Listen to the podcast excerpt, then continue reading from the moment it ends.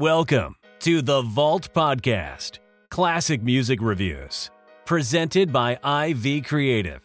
Now, here's your hosts, B. Cox and the crew. Greetings and welcome, ladies and gentlemen, to another edition of the Vault Podcast, Classic Music Reviews. Presented by IV Creative, it's a perspective of the classics from a fresh point of view. We appreciate you for taking your time and lending your ears to our perspective. You could be anywhere listening to anything, but you're right here with us, so we thank you. With you today is yours truly, B. Cox, and I want to continue to give shout outs and, of course, blessings to those in the new year. Our wishes, of course, for all of you that you have a safe, successful, and happy new year 2023. We're continuing on in our series, guys. We want to thank you all for continuing to support the show. Thank you for spreading the word. The word is definitely starting to get out there. We have seen the numbers have continued the momentum from 2022. So, guys, keep up the good work, man. As always, thank you for your support and continue to spread the word out there amongst your family and friends who love old school hip hop and R&B music. As a reminder, you can always visit us at vaultclassicpod.com. That's vaultclassicpod.com. Again, you can go there to visit all our episode pages. You can listen, leave a review, leave a voice note. You can also click on the coffee cup in the bottom left hand corner, shaded in yellow, for our Buy Me a Coffee page. There, you can leave a monetary donation and a note to support the show monetarily to make sure that we can keep things going for many years to come. And of course, all of our social media channels are on there, our YouTube page. You can check that out. And of course, make sure that you're going to our social media channels and following us on all of our social media platforms. Again, that's vaultclassicpod.com. As we always say here on the Vault, our motto is hashtag open the vault, hashtag nothing but the classics or MBTC. And we're continuing our year opening series. Last week we did the year that was 1993, and today we're covering the year that is 1998. As you know, the years that we're covering here on the Vault Classic Music Reviews podcast are the years of 1993, 1998, and 2003, albums that are all turning 20, 25, and 30 years old this year. And we're giving our preview is what you can expect of some of the things and some of the albums that we'll discuss during the Vault Classic Music Reviews podcast this year. And as we like to do, we review the year that was, give you an idea, sort of some of the events that were happening during that time, some of the historical highlights, just to give you some context, and then we dive into the albums. So without further ado, we're going to get into 1998.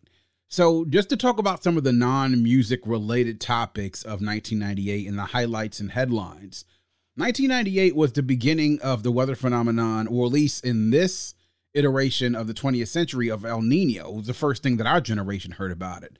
El Nino being the weather phenomenon and also the accompanying La Nina, which causes extreme global changes in temperature and rainfall. It was something that we saw where really bad hurricane systems in 1998 1999. It continued on through and into the new millennium.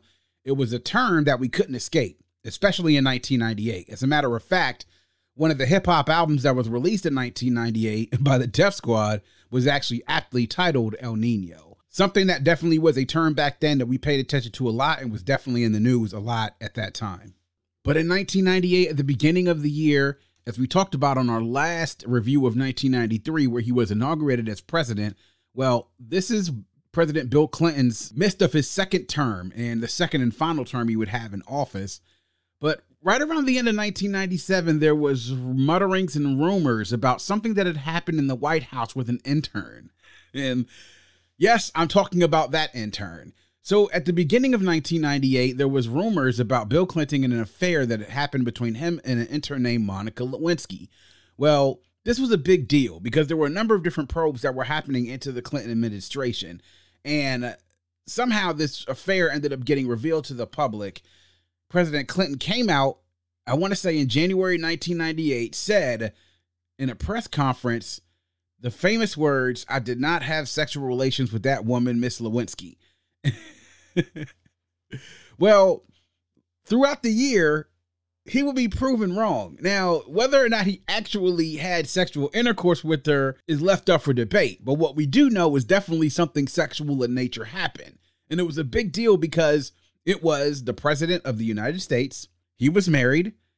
And not only that, that denial also led to the fact that he was being brought up on charges of perjury that he denied that in front of some legal proceeding that would lead Congress to attempt to one impeach him, which they did, but then put him on trial for impeachment, which then he was acquitted a couple of weeks later. But this was a, probably the biggest news story overall in 1998 was the Bill Clinton Monica Lewinsky affair. I mean, it was on all the talk shows at late night, all of the news channels.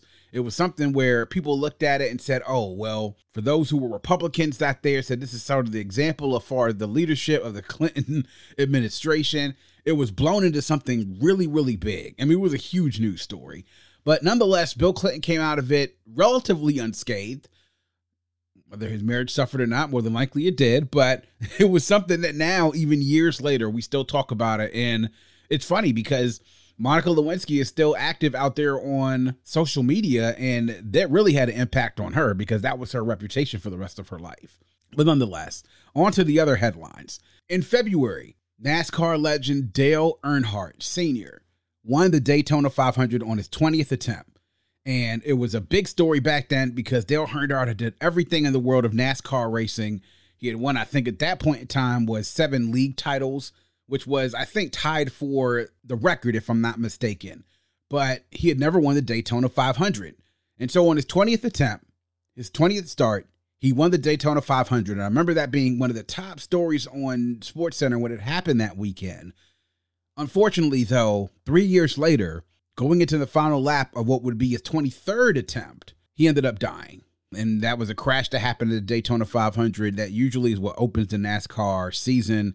And it was a very tragic loss for the world of sports.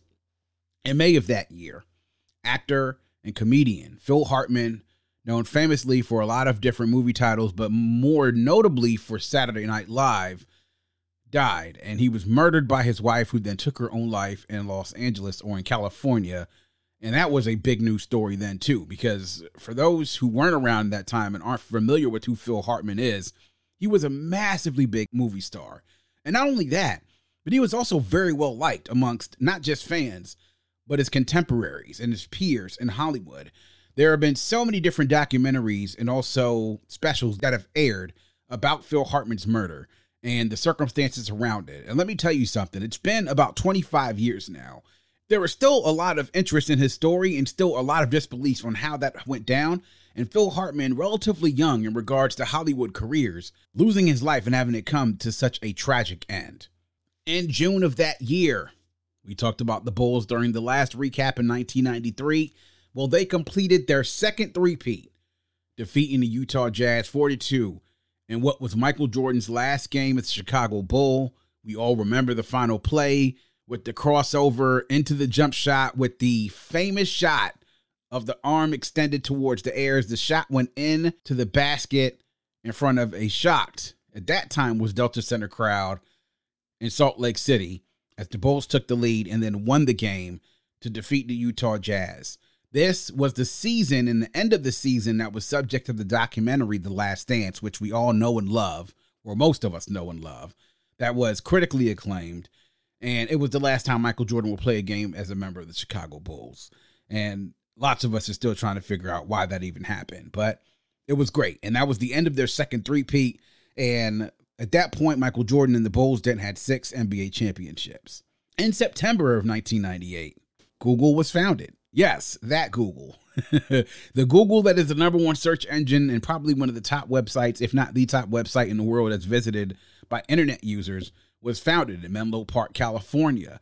1998. I can remember that I started using Google probably in 2001 in college, and I had no idea that the company would be as big as it is right now. And just to goes to show you that these things take time. And Google really started to make its headway right around the time when I was in college and starting to get out of college. And by that time, they had become a technology giant. Other sporting news as well. This was the year of the big home run chase as they called it on ESPN for the 30 for 30. It was the big league summer and big hot summer, really. This was the home run chase between Mark McGwire of the St. Louis Cardinals and Sammy Sosa of the Chicago Cubs. Mark McGwire breaking what was Roger Maris's Major League Baseball single season record with 70 home runs in a season, while Sammy Sosa hit his own record for his club at that time, which was, I believe, 64 home runs. It was a riveting summer, sports summer, to be able to hear back and forth. And that documentary, that 30 for 30, really captured the attention that the country had behind Mark McGwire and Sammy Sosa and them pretty much trading the lead throughout that summer of one person having the lead and the other having the lead. And there would be times where Sosa would hit a home run and then McGwire would come back and hit another one, or there would be a night where Sosa wouldn't hit any and then McGwire would hit two. And as that summer ended, what it really did, it brought baseball back because this is, I would say, about four years after the Major League Baseball season ended with that strike where there was no World Series. The rest of the season was canceled, and baseball was still kind of struggling to come back because when you end a season like that, the fans were very slow to come back, and it really wasn't at the height where baseball wanted it to be. But when baseball saw the home run chase capture the imagination of all these fans, oh man, they saw dollar signs. Now, conversely, what it also led to was the fact that McGwire has now admitted that he used performance enhancing drugs during this period. Sammy Sosa has not admitted to it, but it's widely thought of and probably probable that he did use some sort of performance enhancing drugs due to the fact that he wishes not to answer the question. And what has now causes the fallout of Major League Baseball is that there were so many different things that came out in regards to Balco and then Jason Grimsley and then other reports that came out as far as all these major leaguers that are suspected to have and also now proven to have used performance enhancing drugs all the time while Major League Baseball kind of turned their eyes away. So it really was an interesting thing to think about. Was later on that year in October, the Yankees defeated the Padres for nothing and swept them to win their second World Series in three years. That 1998 Yankees team had the most victories by a team in Major League Baseball history, combined regular season and playoffs. That was really a Yankees team that was a juggernaut. I mean, they were a force that entire season. And when they got to the World Series, we all just kind of figured, like, yeah, nobody thought that the Padres really had a chance. And they proved us right. I mean, the Yankees were a team that nobody was going to beat that Yankees team that year in 1998. But now we're going to get into the music highlights. And to talk about the year of 1998, I feel I have a particular feeling about this year of 1998 and the albums that came out, the music that was released during this time that I truly believe in my heart of hearts that 1998 was the last year that we truly had a juggernaut year in hip hop and R&B combined together. Now, if you look at the list of a lot of the hip hop albums that came out in 1998, the list overall is not as deep as other years. I will have to say that because I think back then it was a big deal. I mean, being able to read the source, and at that time, Double XL was out, but then also Blaze magazine was out during that time. For those of y'all who remember, there was a lot of hype being made about so many acts during that period. Some of those acts lived up to the hype and exceeded it. Others, hmm, not so much. But looking at the list of the albums from 1998, hip hop wise, it really wasn't a list that, mm, overall, it was just kind of like, you know, I've seen some better years in regards to the overall list, the depth. But what you had at the top, as far as the best albums from 1998, man, did you have some heavy hitters? this is the reason why I say combined, you put it together with hip hop and R&B. This to me, I think, was the last true juggernaut year of the two genres when you combine both of their forces together.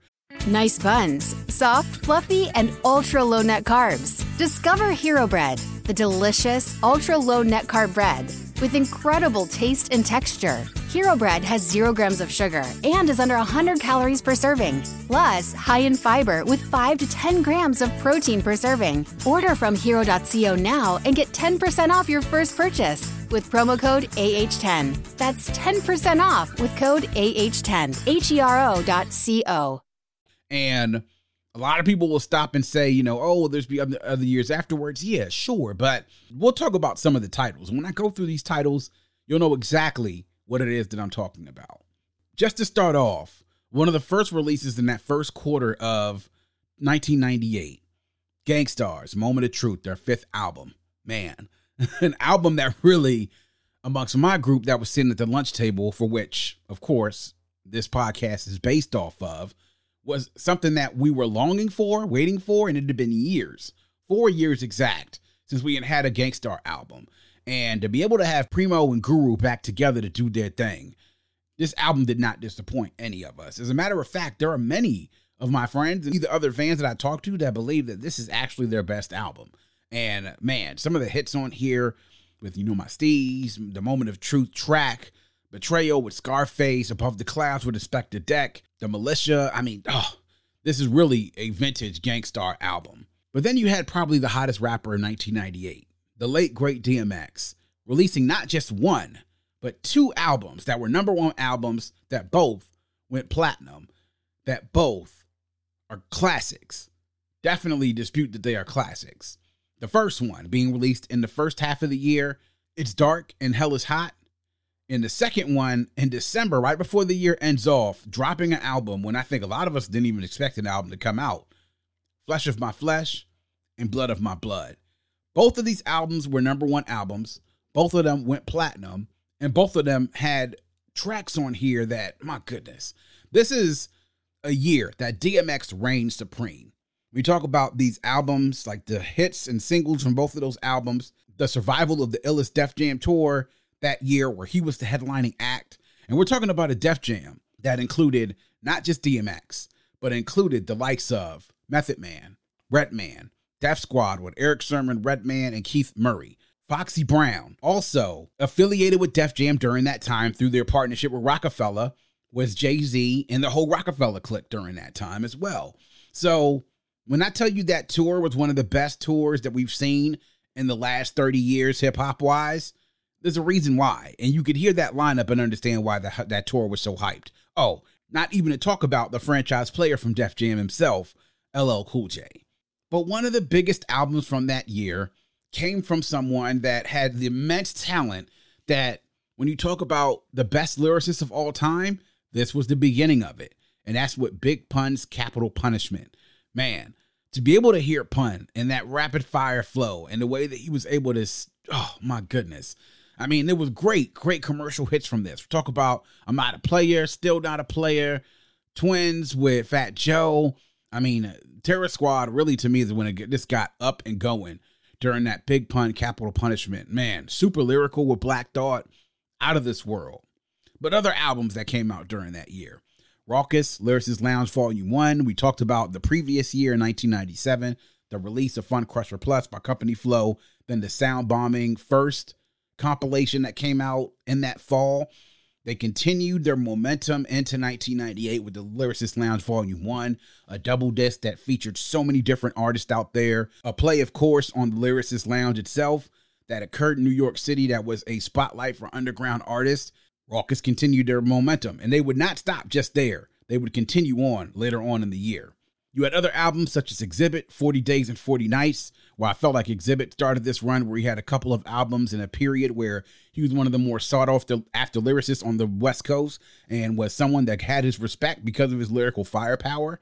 The release of The Miseducation of Lauryn Hill. one of the albums that when you talk to so many people out there, it's an album that so many regard as their favorite, one of their favorites, and one of the most memorable albums during that time. Lauryn branching off from the Fugees, now starting into her own, and she released a gem of an album that came out in 1998 that gave her so much acclaim and success that by the next year the Grammys came out, she was the poster woman of that Grammys because of all the hardware she racked up as a result of that album. I mean, there's so many other things we could talk about, so many other nuances as well to talk about that album because it isn't just black and white, just how good the album was but definitely uh, something that when we talk about, you know, people loved and still love that album. It's an album that 25 years after it came out, people are still willing to go to a show and have her be two hours late to a show to still show up to see her perform off of the strength of that one album. Crazy. Then we had a time in the September 29th, 1998, where we had three albums released all on the same day that probably is talked about as one of the best, if not the best, release date in hip hop history. And we're talking about these three albums Jay Z's Hard Knock Life, Volume 2, Aquemini by Outkast, and Black Stars, Mos Def, and Talib Kweli are all coming out September 29th, 1998. Man, you want to talk about having a hard decision to make that day if you can only buy one album, if you had funds for one album. It was a hard decision.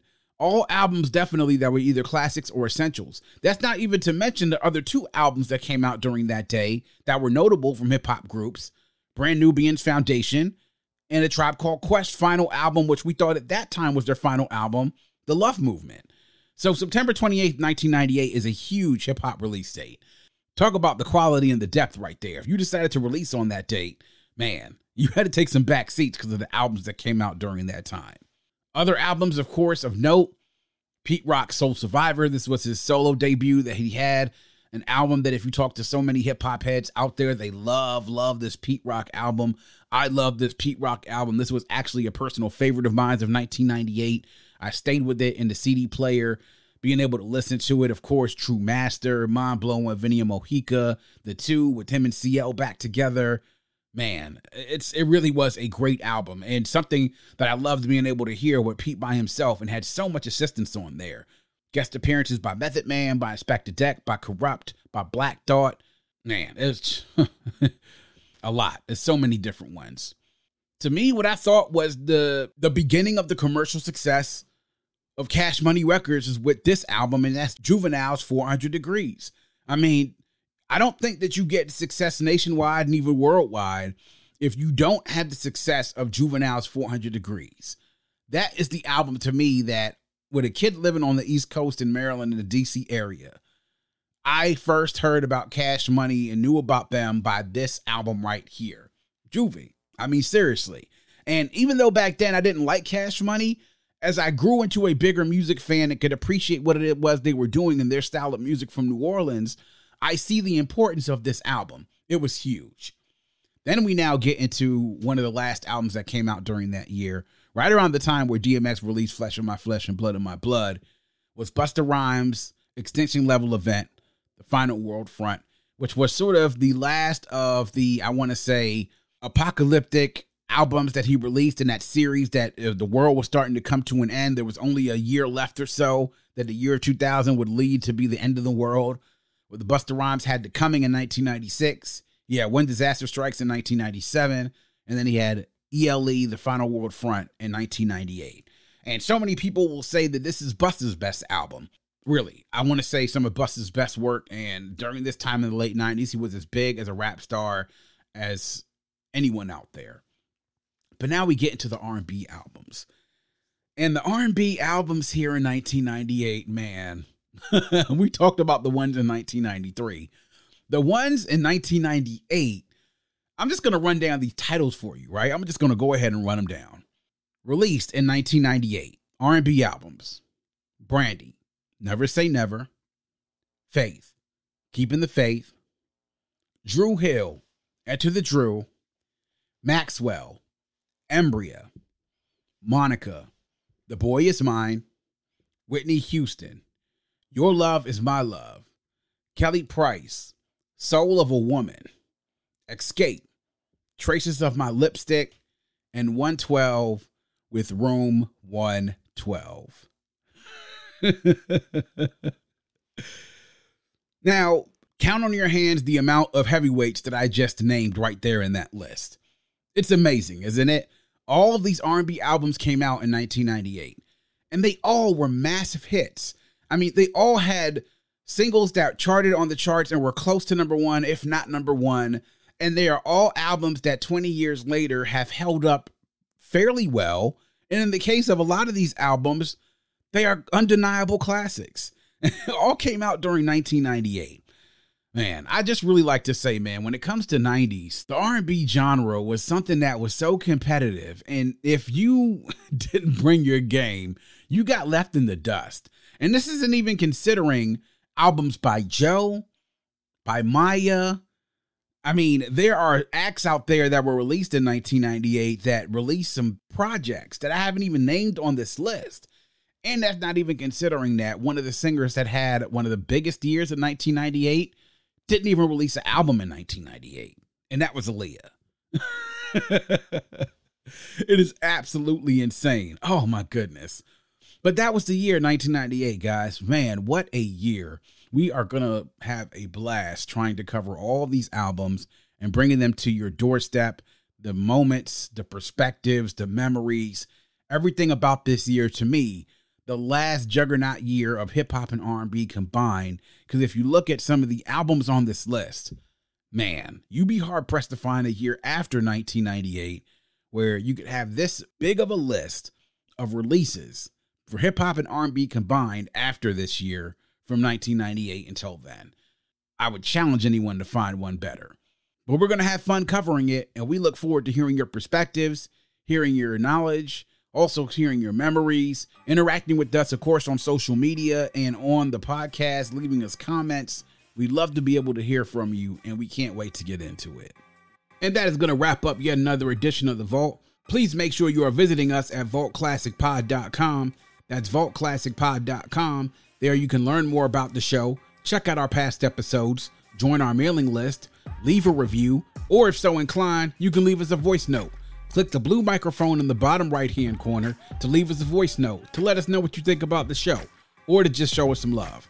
To support the show, click the coffee cup shaded in yellow in the bottom left hand corner to access our Buy Me a Coffee page.